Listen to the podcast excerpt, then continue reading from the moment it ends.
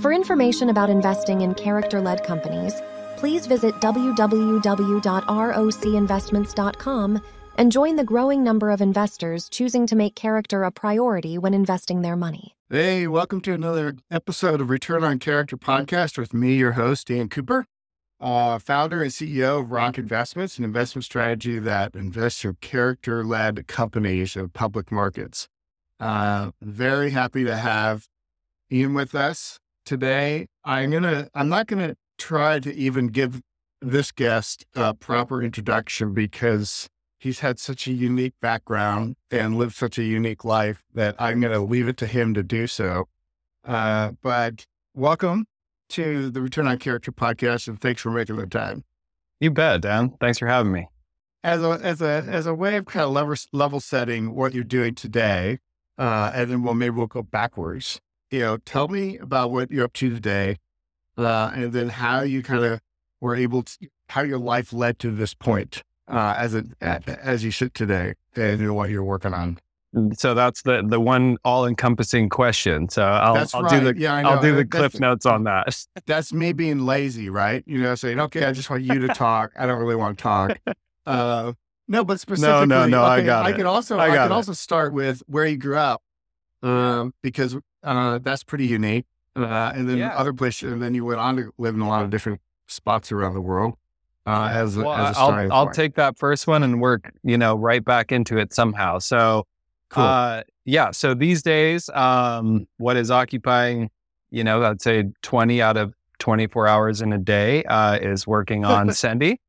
Um, so Sendy is, uh, yeah, amazing company. So happy to be a part of it. But it's an online marketplace for outdoor sports equipment. So it's it's buy, sell, or rent, uh, and it's it's very specifically focused and tailored to adventure sports, the outdoor recreation industry. So skis, boards, kayaks, mountain bikes, like you name it. Um, so near and dear to my heart, as far as like that's very much a passion project. These are things that I've loved and grown up loving and you know created incredible friendships through these adventures and sports. And so yeah just privileged and you know happy to be able to work in a place um, you know that really aligns with everything that i love and i'm about. And um, it's different in the sense that you could rent a bike.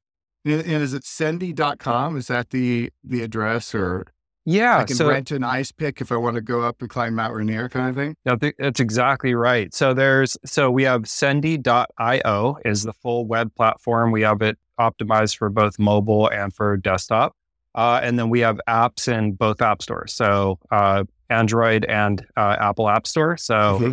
Uh, really, the apps you know, I'm pretty proud of them. We're they're getting better every single week. A lot of that's based on user feedback, which is you know, just incredible to have so many people giving us suggestions and ideas and just so much engagement. But um, but yeah, I think you know if anyone wants to check it out, really downloading the app on the App Store, Sendy S E N D Y. Um, yeah, we're, we're, we're proud of what we built, and it keeps getting better. So it's, it's a beautiful website, and you get on there and you kind of think, "Oh my gosh, I could do that." Yeah, yeah, I can get yeah. on that surfboard, surf that tube, just like that oh, guy. Good. I just okay. need the red but just got to rent the mm-hmm. board and everything's going to work out. You know, I think it's awesome. I think it's a mm. brilliant idea. Yeah. Well, I think that, um, eh, yeah, a, a, lot of what we do is intended to be aspirational. And so, yeah. like, one of my, like, marketing and, and branding is something that I didn't specifically choose to focus on it, but like as you know, being a CEO of multiple companies and building different things, there there's so many tasks and not all of them are fun. And I feel like the the marketing and the branding is something that always kind of excited me. And and I really feel like, you know, good marketing and brand identity done well should should leave you feeling better. And, and it's one of those things where people say, um, you know, nobody will remember what you said. They'll remember how you made them feel.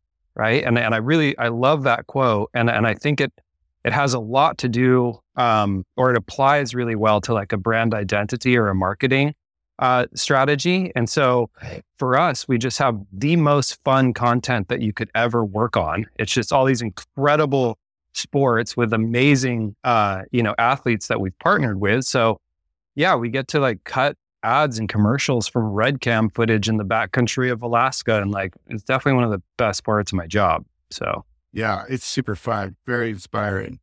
Um, how long has that been in, in play? You know, Sendy as an idea is probably, you know, I think multiple people have had this as an idea. And really, it's like there's that whole component of like idea versus execution. And there's just a lot of pieces in between those two things. Um, but as an idea, you know, it's probably about two and a half years ago that Travis and I really started talking about it. We were, we were, my co-founder is Travis Rice, also Cameron Zink, incredible snowboarder, incredible mountain biker. Just the two of them are, you know, a dynamic duo when it comes to this company. But yeah, so Travis and I were in um, Hawaii surfing. We spent a week together, just you know, with our with our families out on the beach, and ended up just like talking and once the idea started going it was like unstoppable where just like oh we could do that and we should add this. And so you know really like just kind of came to us and then uh, we started working like really in earnest on it uh, about a year and a half ago. So like january of 2022 is when we started hardcore development. That's with the team in ukraine and you know had most of the initial pieces of the team come together um, January of 2022. Uh, we built it incredibly fast, I think, um, and we launched it in November uh, of 20 of 22. So you know, almost yeah, 10 months or so of hard dev time and work. Launched the product, got it into the world, and you know now we're six months in. So so you, you could technically say you built it during a wartime with your team in Ukraine. I mean, 100. percent Yeah. How did that affect them over there? You know, one thing that was really interesting is we started, we did a piece with Forbes magazine and they started, you know, getting into the story of the company first by interviewing Travis and Cameron and coming from the celebrity athlete angle. And obviously that's a very clicky story, you know, having those athletes trying to solve problems in the world and make things happen. It's a good story. But as they got into it, they started finding out the real story, which is, you know, we had engaged a development team in Ukraine prior to the war starting. That wasn't on our radar. I don't think anyone really saw that coming. We definitely didn't. And um, so we started building the product with them. And, and over that course of that process, you become friends with people, right? We're on, we're on Zoom calls like you know, sometimes twice a day with with the team over in Ukraine, and you know, I meet their wives on Zoom, and you know, see their lives, and you just become friends. And uh, so, yeah, we started that process, and then you know, had both a personal relationship and quite a bit of work product done when the invasion occurred. And it it just escalated so fast. Like the night before the invasion happened, I was on the phone with Vlad, who's our lead project manager, and he lives in Kiev.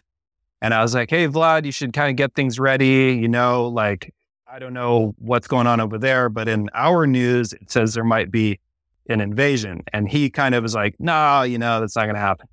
And literally six hours later, he called me from traffic leaving Kiev, bumper to bumper traffic with cruise missiles coming in uh, he drove, I think, 13 hours straight, ended up sleeping in his car, like on the side of the road with his wife, like in Western Ukraine and Lviv, because they were trying to cross the border into Poland.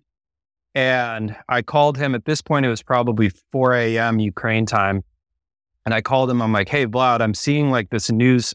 I was following the news obviously very closely. It was pretty sleepless for me.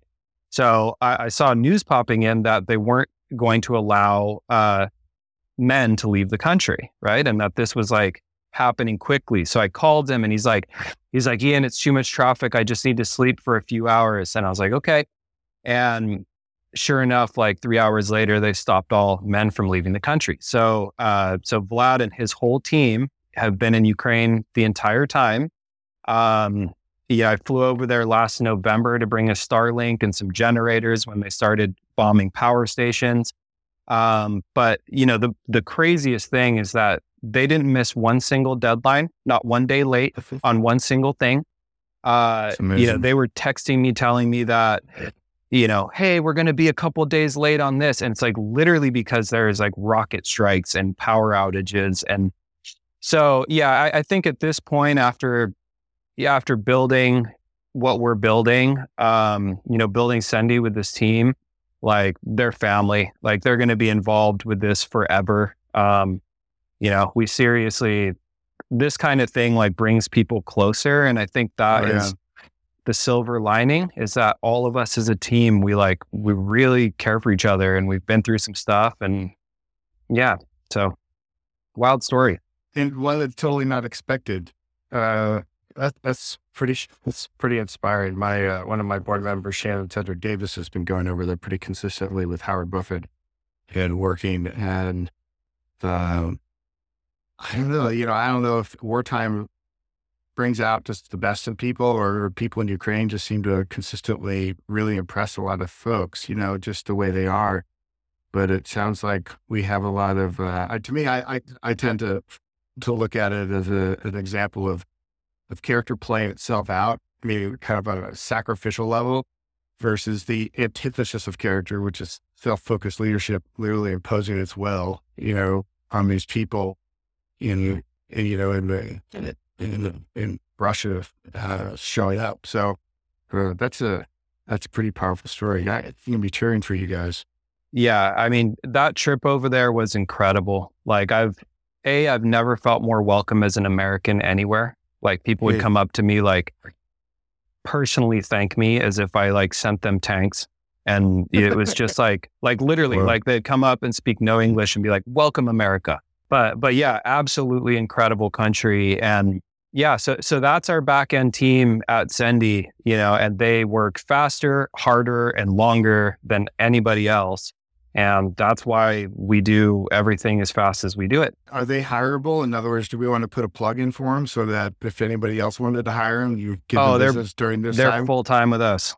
They're full time. Okay, you've claimed it. all right. Well, right we have yeah, we've got seven people, um, forty to fifty hours a week in Ukraine, and so full time with us, and they have been for you know uh, a little over a year and a half. So yeah, we've got a core team, and that's how we do it getting back to your story, where did you grow up? Yeah, so um, I bounced around a lot. I mostly grew up in East Africa and Kenya. Um, so I was born in the U.S. Father's Brazilian, American, uh, American mother from Boston, like Boston Irish, and yeah, born in uh, Logan, Utah, and then moved to East Africa when I was two years old. And I was uh, pretty much, for the most part, there until I was about fifteen. Oh wow, that's a that is just you grew up years. Mm-hmm. Yeah. How's that? Yeah. What did so, you think of it? Yeah. So to me, it just like it, it, was what I knew, but I had incredible friends there. Um, I lived in Nairobi, which is a big city, right? There's a lot going on. And um, so, yeah, I think it was, in many ways, it was a really dynamic way to grow up. And I think in some ways, like as a kid, I didn't even fully recognize how incredible it was. Um, but it was, you know, for me and and the tight group of friends that we had, we went to an international school, so lots of uh, kids of diplomats, of of uh, you know, Médecins Sans Frontières, United Nations, uh, UNEP, like a lot of that type of of work going on in East Africa. So that was, you know, mostly my friends were children of of parents who were working internationally in international development or conservation. Right which makes yeah. a really interesting network. So then where yeah. did you go from from Africa? Before I was 15, so my dad was in like large scale conservation projects, uh, worked for um, USAID, United States Agency for International Development. So yeah, we lived in Botswana in Southern Africa for a bit. We lived in Bolivia, uh, in La Paz um, for about a year. And then when I was 14, 15 ish, I moved back to California as a freshman in high school. And um, yeah, and then I finished high school in California. I went to UC Davis, uh, studied abroad most of the time, um, studied in Brazil, Peru, uh, Spain. Yeah. And then when I was 21, started my first company, I guess. It just kind of happened. But uh, yeah, making balsa wood surfboards on the coast of Ecuador. So we we no were way. trying. Yeah, yeah. That's so, so right, balsa yeah. Yeah, so That's awesome. so pretty. How did that go? I mean, it was cool. It was uh for being as young as I was and as into surfing as I was, like yeah, we kind of have, you know, obviously that was a very idealistic age. And um, and so we were trying to create pretty much the world's first biodegradable production surfboard. And um, right. Yeah, and so Ecuador is where most of the balsa in the world comes from, and definitely the highest quality. And it's very uh, humidity sensitive, like while you're building it. And so mm-hmm. we we we built a factory, small factory, 18 employees um, on this on the south coast of Ecuador, where it's like a desert. It's really dry. And we would bring balsa out from the more tropical regions of Ecuador, dry them out in kilns, and then basically build blanks and shape boards. And then we would use vegetable resins, bamboo cloths, and and seal them. Uh, and we ended up creating beautiful boards. And so we, between boards and blanks um, for other shapers, we do between three and 500 a year. And I pretty much ran that from when I was about 21 to 26 ish. So we are know, single dude uh, back then, making surfboards on the coast, living the dream. It sounds pretty like. much, yeah. I'd, so, I'd come up to California and hit all the trade shows like in the yeah. fall, and go to you know ASR and be all surf all the spots in SoCal, and yeah, it's pretty fun. Oh, what happened with the board company? Uh, well, 2008 happened, and so you know one of the things one of the things that happened is every little shop and you know collector and everybody basically stopped paying all their bills so that became a little bit tricky. Um, i'd also expanded the company and i was i had the surfboards always being made but i was also doing sourcing for other companies in south america. So hats textiles shoes things like that. So things got really tricky and and the surfboard part uh, was sold to a Spanish fellow, um, and it's still running to this day under the brand Kuntiki, which K U N T I K I is what he changed the name to, um, and it's still running to this day. Same factory, same boards. And Kuntiki is after uh, is named after a boat or raft that was developed off the coast of South America to prove the the indigenous tribes uh, crossing the Pacific Ocean from the Philippines or something, wasn't it? Uh, yeah, that it Dutch was uh, explorer Thor Thor Heyerdahl, yeah. and and they right. built a, a balsa wood raft to prove that South America was a potential option for having populated the South Pacific and the Pacific yeah. Islands. Yeah. yeah. and this raft was made out of balsa wood. Yep. They never they didn't know if the thing was going to fall apart before they got to the other yeah. side. It was pretty it's, awesome. It's the most amazing story. Like yeah. serious bravery. It's a great story. And it's a great name actually for that brand. Um, okay. So you, you survive out of 2008. You're, you're having, you abandon the lifestyle on the beach, maybe. What's, what, where'd you end up going next? How did you, uh, how did you transition? Yeah, well, I think yeah, I think that lifestyle abandoned me. Um, but I could have kept that going for a little while. But uh, yeah, yeah. So 2008 happened. It got pretty tricky. Um, sold all the assets, all the equipment, tools, you know, branding, everything. Um, took that cash, moved back to California, and you know, pretty much was like trying to figure out where to go uh, from there. And so one of my friends who had like known for some years was like, Hey, I've got this like amazing thing going on. You should invest in it. I had a little bit of money from, you know, selling Balsa Tribe and whatnot. And I was like, okay, cool. And so effectively what that was was uh, hemp CBD. And so it was like one of the very, very first companies, like before anyone even knew what CBD was. And these guys were extracting it out of hemp and creating, you know, little tinctures out of it. And and so, you know, it convinced me it was going to be the next big thing. I'm still like a pretty optimistic person. So I'm like, yeah, that sounds like it'll work. You know, throw some cash in there. Perfect. Problem solved. And uh go back to the that, beach.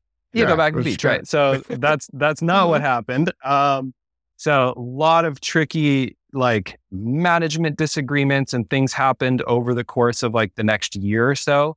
And a couple of the other investors basically stepped in and were like, you know, Ian, would you consider taking this company over? uh, or effectively running it, cleaning it up, getting the book styled, sorting sorting this this out. So um, that's what I did. I ended up, uh, yeah, that company ended up becoming Hemp Fusion, um, which hmm. was one of the leading CBD companies in the space.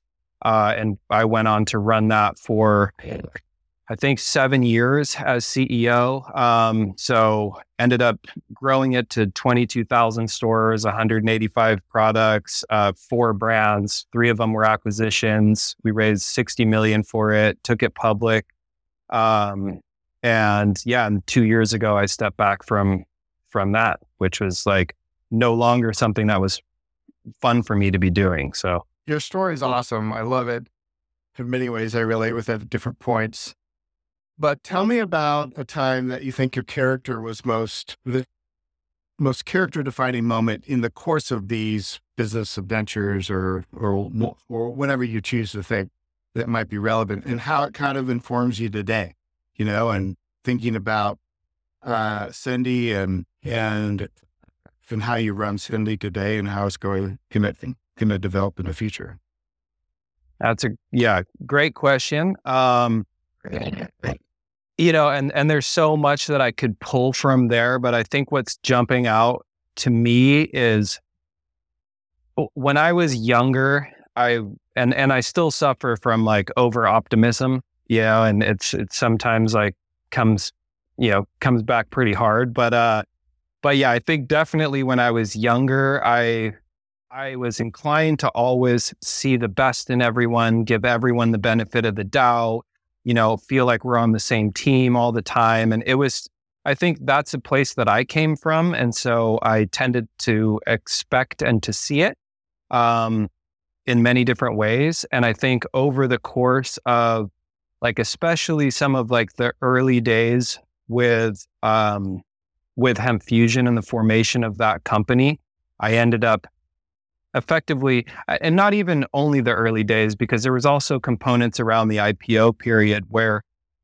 you know I, I, ended up compromising with the character of the people that i was working with because it like it made logical sense like oh okay you know we need someone who has these connections or this expertise and you know, it's not a great culture fit, but you know, let's just go for it because on paper all of this makes sense and we got to make it happen, right? So and and I think that, you know, over the course of growing a company and building teams which then become sub teams and things compartmentalize and like as a company grows in its structure, it's very easy for for the culture to kind of go off the rails and and you realize how crazy important every single person and especially every single leadership position is. And really? and so yeah, I think you know the the intention and the motivation of and the character of the people involved is the mo- most important thing beyond any on paper expertise or connections or anything. And certainly that is the biggest lesson that I'm taking into Sendy. And uh, there's not one person involved with this company that I don't love as a human being. And and you know, we call each other, we talk about stuff besides work. Eh, there's real friendships. Um, and pretty much everyone, we have a lot of people that write to us who like want to work with for us or with us. And like that's awesome to have to have created something in the world that people are like, hey, how do I hitch my wagon to that? Let's do this thing, right? Like that's inspiring. Um, and and so I think we're just attracting really good people.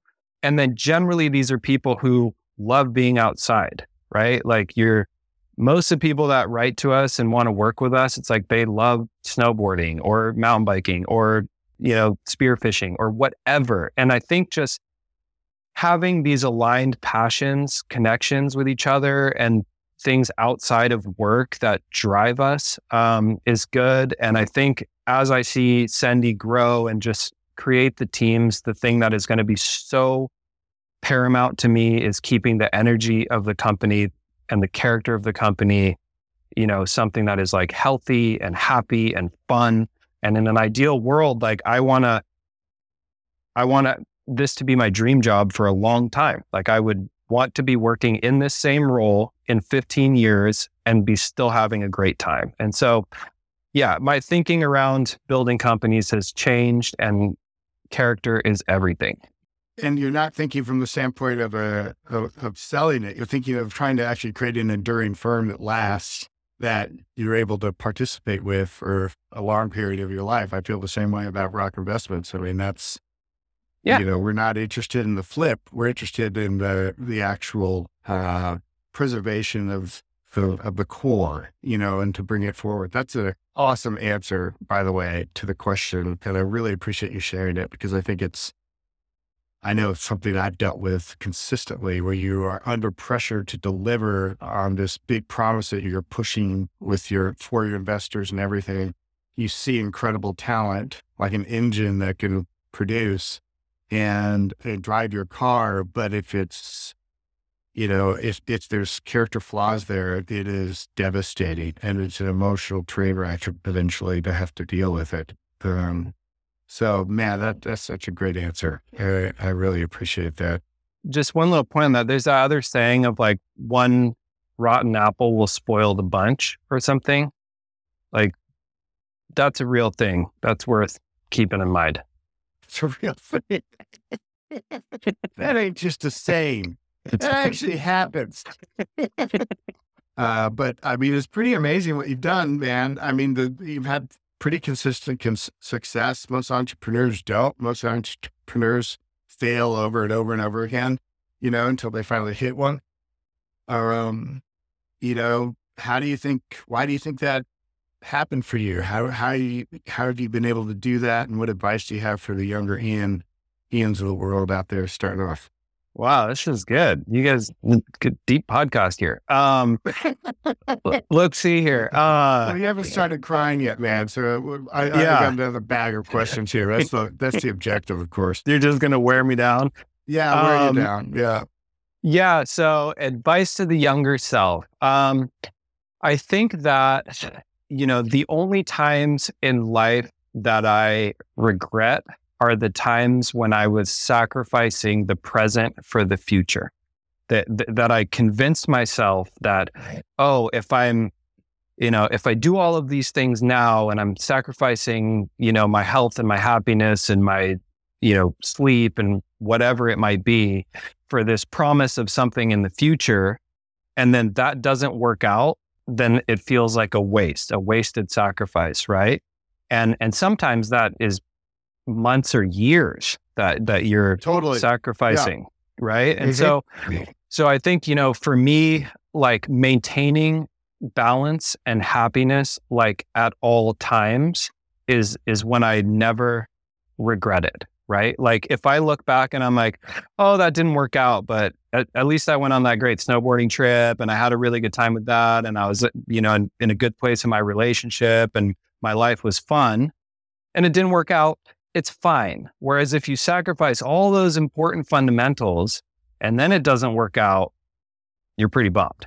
And so, yeah, so I think that's kind of where, you know, probably where I'm at with that you know, you keep complimenting me on my questions, but you keep dishing out some pretty awesome answers. I 100% agree with you because uh, I've been on uh, adventures the same where where you're like suffering in the name of the payout, right?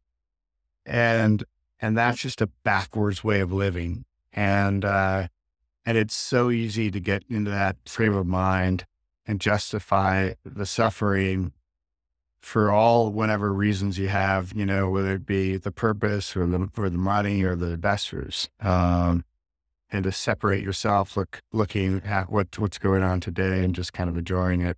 Uh, I love that, man. That is such a great that's such a great answer. Um, I, well, I, think there's a little second part to that as far as like why you know I've had some success, and and I think that you know another quote that stuck with me that um, you know might be important for some people to hear but it's like being an entrepreneur is a career. Like like we have a certain skill set like to conceptualize initiate and found and take until traction a company is a very specific skill set that that has pieces of many different disciplines And that itself is a career. Like when you have this knowledge base to be able to recreate the beginning of something, you know, and engineer that over and over again, like that is the skill set.